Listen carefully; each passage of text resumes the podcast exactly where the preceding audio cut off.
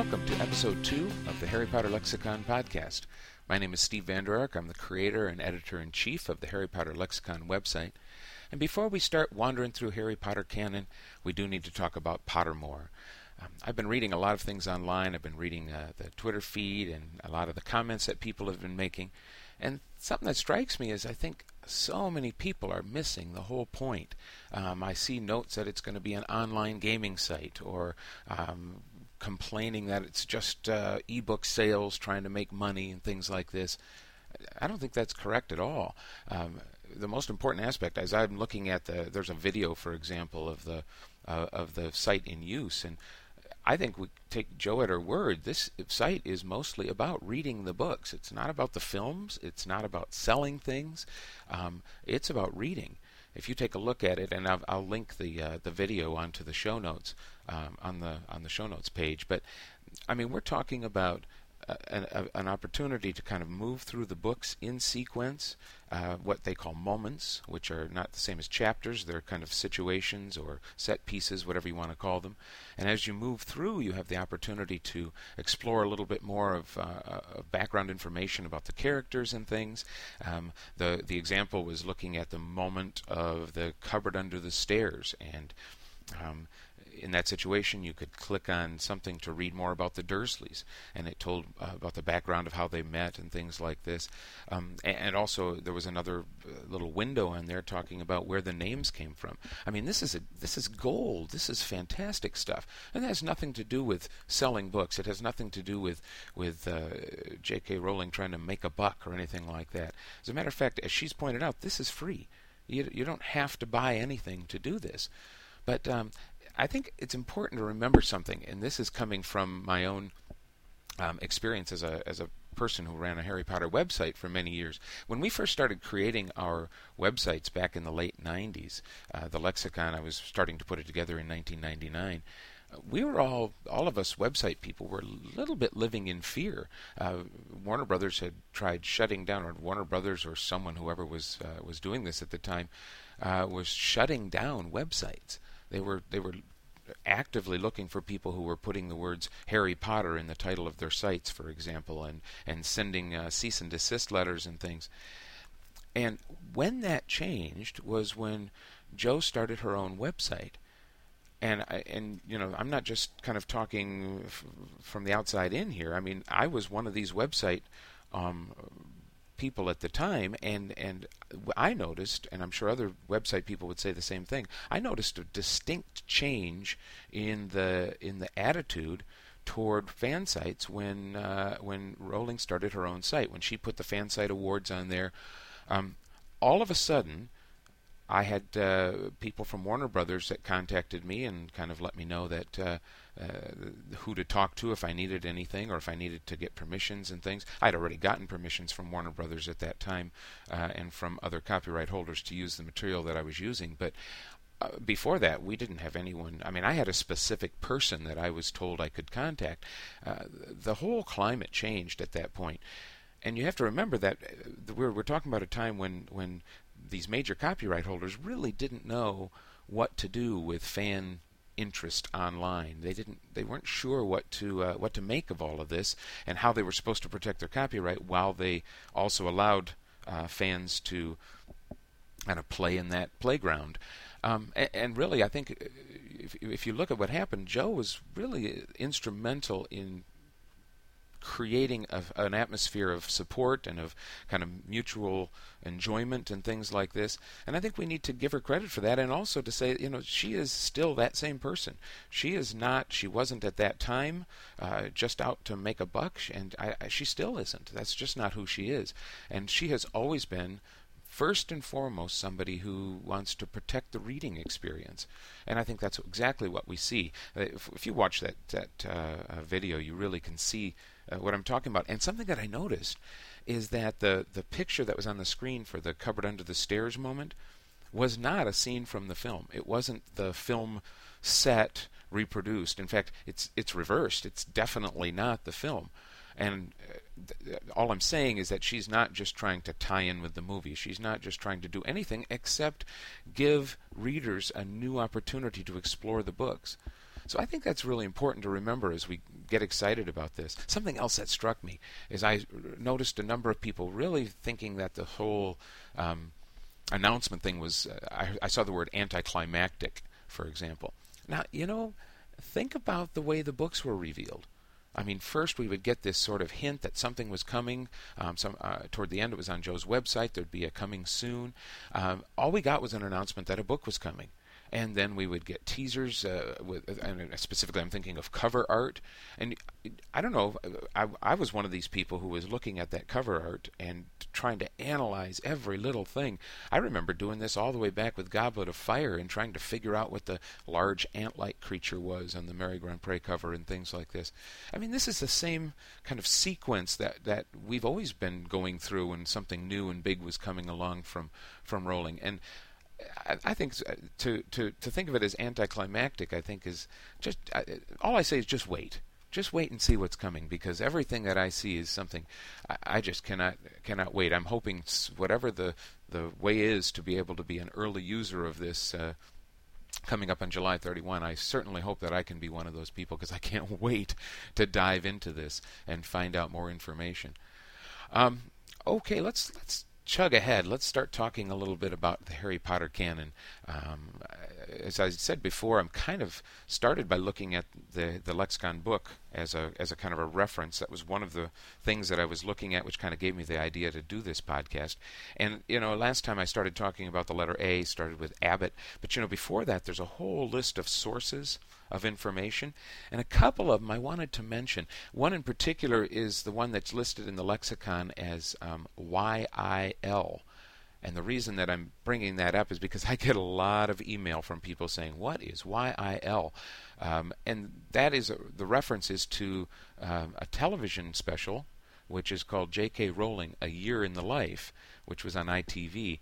Um, this was uh, uh, a, a wonderful look at J.K. Rowling, uh, kind of back at her life, at her kind of her process of writing.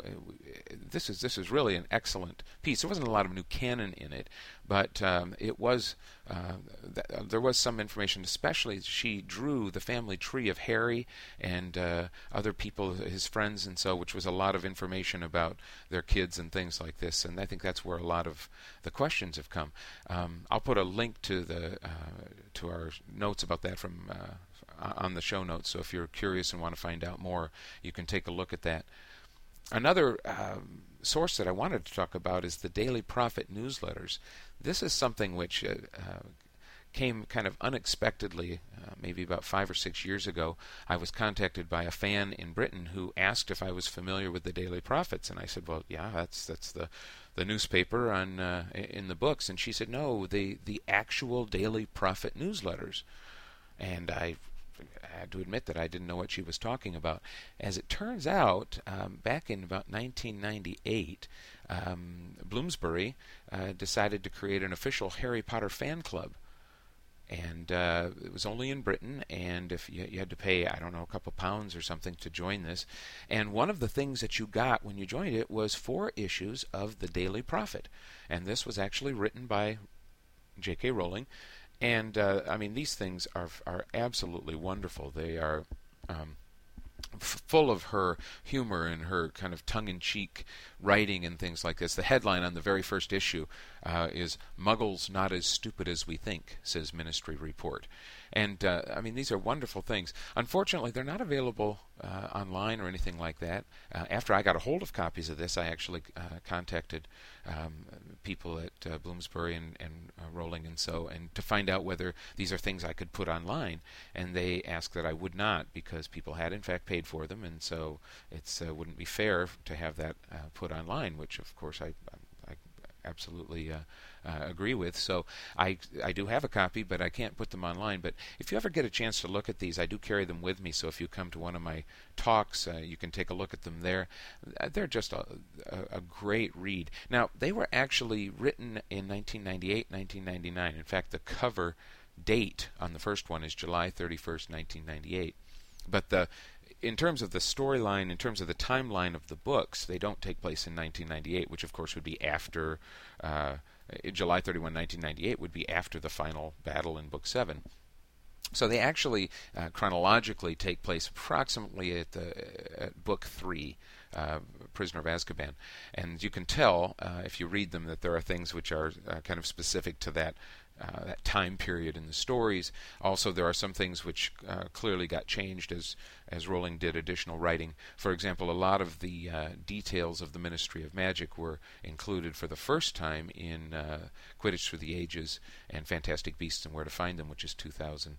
And so. Um, some of that information is a little different in these newsletters. And it's always great to look at things, uh, interviews, things that Rowling wrote and keep in mind the chronological sequence of when these things came out because you get a picture of her process of the writing that she did and the, the creating that she did. Um, a lot of things, of course, she had created before she even published book number one, and we know that. But there are many things which developed as the books uh, were were published, were written, and so uh, it is very interesting to kind of see that progression as things got fleshed out in this world of hers. Um, so those are two of the sources that we use for the lexicon. Again, uh, the, everything in that that uh, we include in the lexicon are things that we can verify are directly from J.K. Rowling. when Pottermore comes uh, live, I know we're going to have a lot more information, uh, and so there's going to be a lot of uh, background not only in the characters and things like this, but also part of her writing process that we're going to be learning about, which uh, again just makes that site so exciting to to look forward to. Um, so let's take a look at letter A. We were talking about Abbott last time, and I, I, looked back in there again, and I had a bunch of notes for the first episode from the letter A, and we barely got anywhere in it. Um, but uh, one thing I do want to talk about, and this is something which is one of those things which, when we first read it, kind of like when when Sirius is mentioned in book one, and it isn't until book three that you go, uh, "Oh, wait a minute, who who was that? I, I remember that. I was I was uh, out for coffee with uh, with uh, Nick Moline uh, last night, and he was saying that that uh, that when he was reading book three, he he realized that uh, Sirius Black had turned up earlier, and he was kind of going back in the books trying to find where that was. Um, a lot of us had that experience in book three, where where we suddenly realized that all of this really tied together in a much more thorough and exciting way than we'd realized.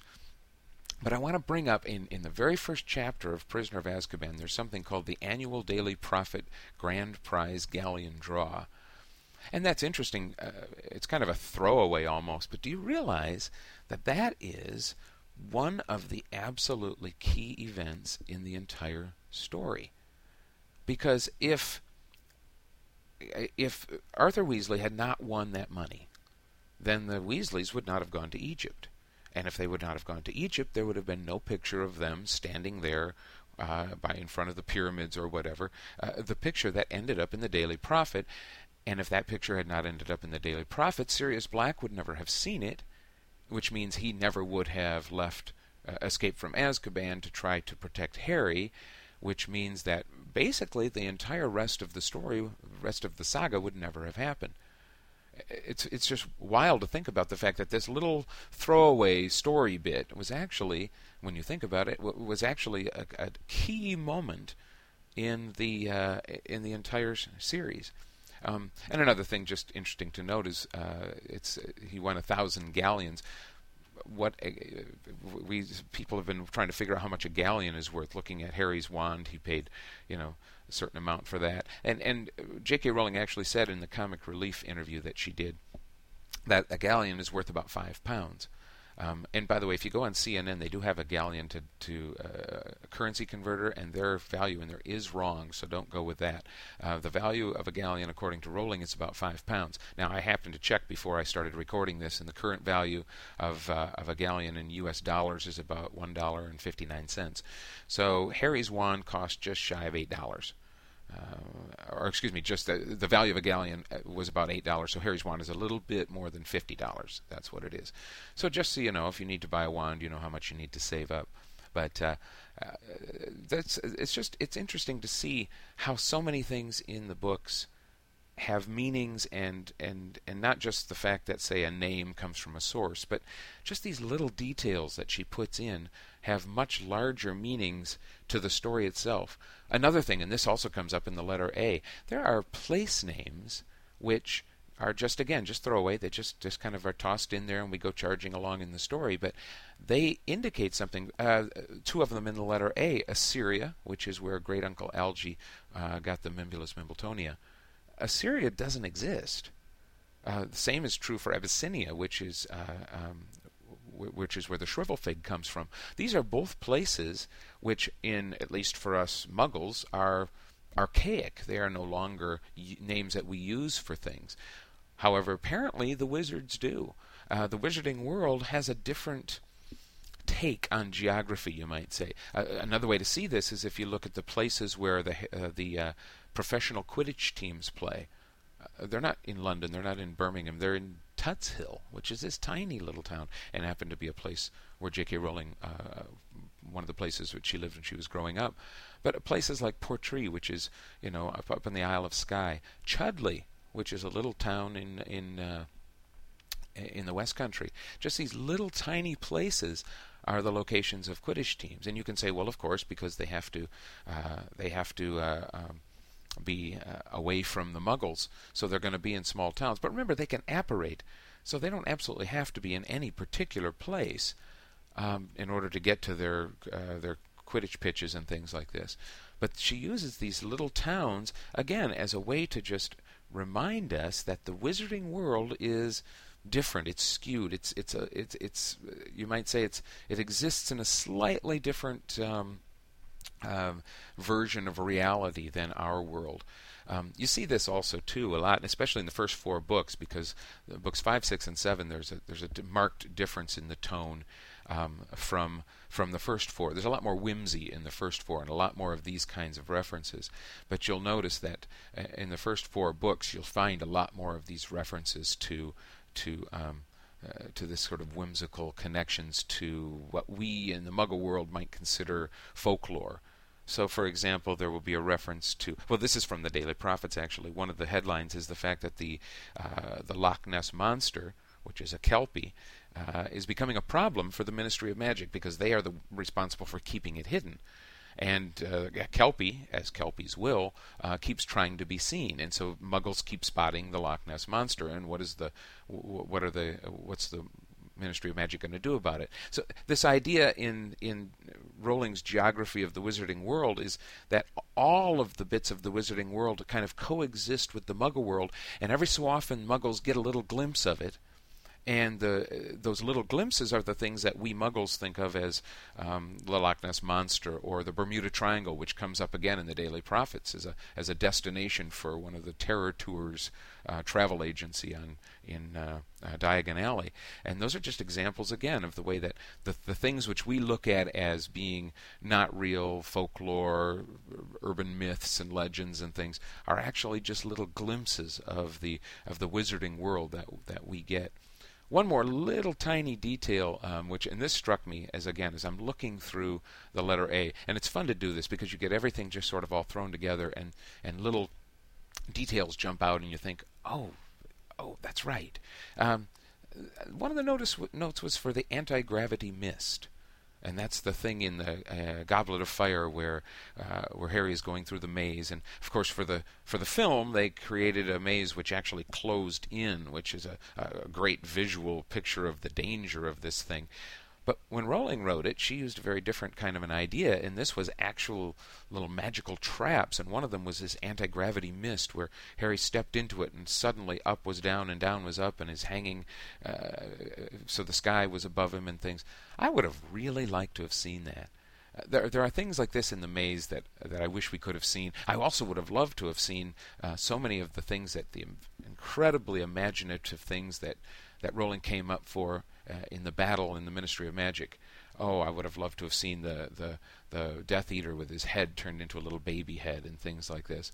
And of course, when they're making the film, they've got to do everything much more compact, much shorter, and things in order to to keep the story going. But oh, I certainly wish we could have seen that. That would have been that would have been amazing. So um, we'll move on to talk a little bit about. I think I mentioned last time I started reading Philosopher's Stone again from the very beginning, and just little things jumped out at me, and I, I brought up a couple of these mysteries, the things that, like the the history of Quirrell, for example, and when exactly he was a a, a, a professor of what at Hogwarts and things. And a couple other things occurred to me. These aren't maybe quite as big, but um, the the the what I consider in the first few chapters of the book is something that I I often refer to myself in my notes as the vision theme. And you'll notice as Harry uh, moves from being almost totally Muggle to gradually sort of catching a glimpse of uh, of the wizarding world. He sees people in the street, but then um, more and more he starts to notice things and he starts to see things. And this happens all the way through chapter two, which is, of course, at the end of chapter two is when. Uh, Hagrid, uh, or through when, when Hagrid appears, which is chapter three, actually, w- at the end of that chapter. But what happens is Harry gradually starts to be able to see more and more. It's like it's like his his eyes get opened a little bit, step by step, through those chapters. Um, and it's interesting to see the way that that happens to the point where when he gets to Diagon Alley, he can actually see the leaky cauldron where he's pretty sure that nobody else can. Just he can and, and Hagrid can. And it's fun when you're reading these things again. I've read them many, many times, but as I read them through and as I look at this, it's fun to see these and spot these little uh, these little things which are are um, kind of the way that Rowling wrote it to kind of gradually have Harry see more and more, and along with him, we see more and more as we as we progress through. Um, another thing, as you're reading, as I'm reading this, I, I constantly am thinking back to chapter 33 of the Deathly Hallows, the the, the Prince's Tale, as we hear um, kind of Snape's history through all of this. I know that in my talks, um, I've repeatedly said that the Harry Potter series, the entire set of seven books, number one, has to be seen as one long story. Um, the films break them up very much into one little tale and then another little tale, very episodic. And yeah, of course, that's inevitable. But in order to really understand, you need to look at the entire series as a set of seven books, but as a seven, almost seven chapters in one long story. And so, if you look at that, uh, oh, and and I was just going to say, I look at this as really being um, the the story of Snape told through Harry's eyes. Snape is really the main character of the books. And so you when you read chapter 33 of Deathly Hallows and you find out kind of where Snape's connections were through all of this, and then you go back and read Philosopher's Stone and you start from the beginning and you're reading all the way through and keeping in mind Snape's where where Snape was, where where Dumbledore was, their conversations, uh, what Snape's uh, uh, uh, what was he actually doing? For example, the whole business with Quirrell and the troll that he led into the castle. Um, inside the story, we can look at that and we can say, uh, number one, how do you let a troll into a castle when you think about the the uh, the magical protections and things on this? But okay, let's let's go with it because Quirrell obviously has access to things like hot dragon eggs too. So, um, so we let uh, troll lets uh, Quirrell lets the troll in. The troll ends up on the third floor. Um, Snape heads for the third floor. What is Snape? What is he doing? Is he really checking on the stone? Is he really checking on Quirrell? When, when you know that his number one uh, assignment, if you will, is to guard Harry, what was he actually doing? And you think about, too, I mean, there's little details like the fact that Harry runs into a group of Hufflepuffs on the stairs, where Hufflepuffs would never be on the stairs if they were going to their common room. Um, so there are little things like that, but that's just fun stuff to notice. A couple of other things as we look at uh, Philosopher's Stone. Another thing that I that is is the picture of two people that we see on broomsticks. I think just about for the only time that we see them. One of them being Hermione, who in the in the key room actually has to fly on a broomstick. That's about the only time we ever see her on a broom. Um, and and the other is Snape, who referees a Quidditch match of all things. I mean, can you imagine Alan Rickman on a broom? I, I just kind of have trouble putting that into my head. Uh, so Snape on a broomstick also. But you know, interesting thing about that Quidditch match, um, the only Quidditch match in the entire series that doesn't start at 11 o'clock in the morning. That one starts so late in the day that an hour after the match, it's already getting dark. Well, think about this. The match ha- ended like within minutes, one of the fastest, uh, you know, ever. I think. What if it had gone a normal Quidditch match length? They would have been playing in the dark. So, uh, th- why in the world did that particular Quidditch match start that late in the day? Well, uh, you know, again, we step outside the story and we say because at the end of it, uh, Rowling wanted Harry to be able to follow Snape and Quirrell into the forest and overhear what he overheard. Um, and so, but it's interesting because the the actual logic of the match inside the story is a little bit uh, a little bit odd to figure out.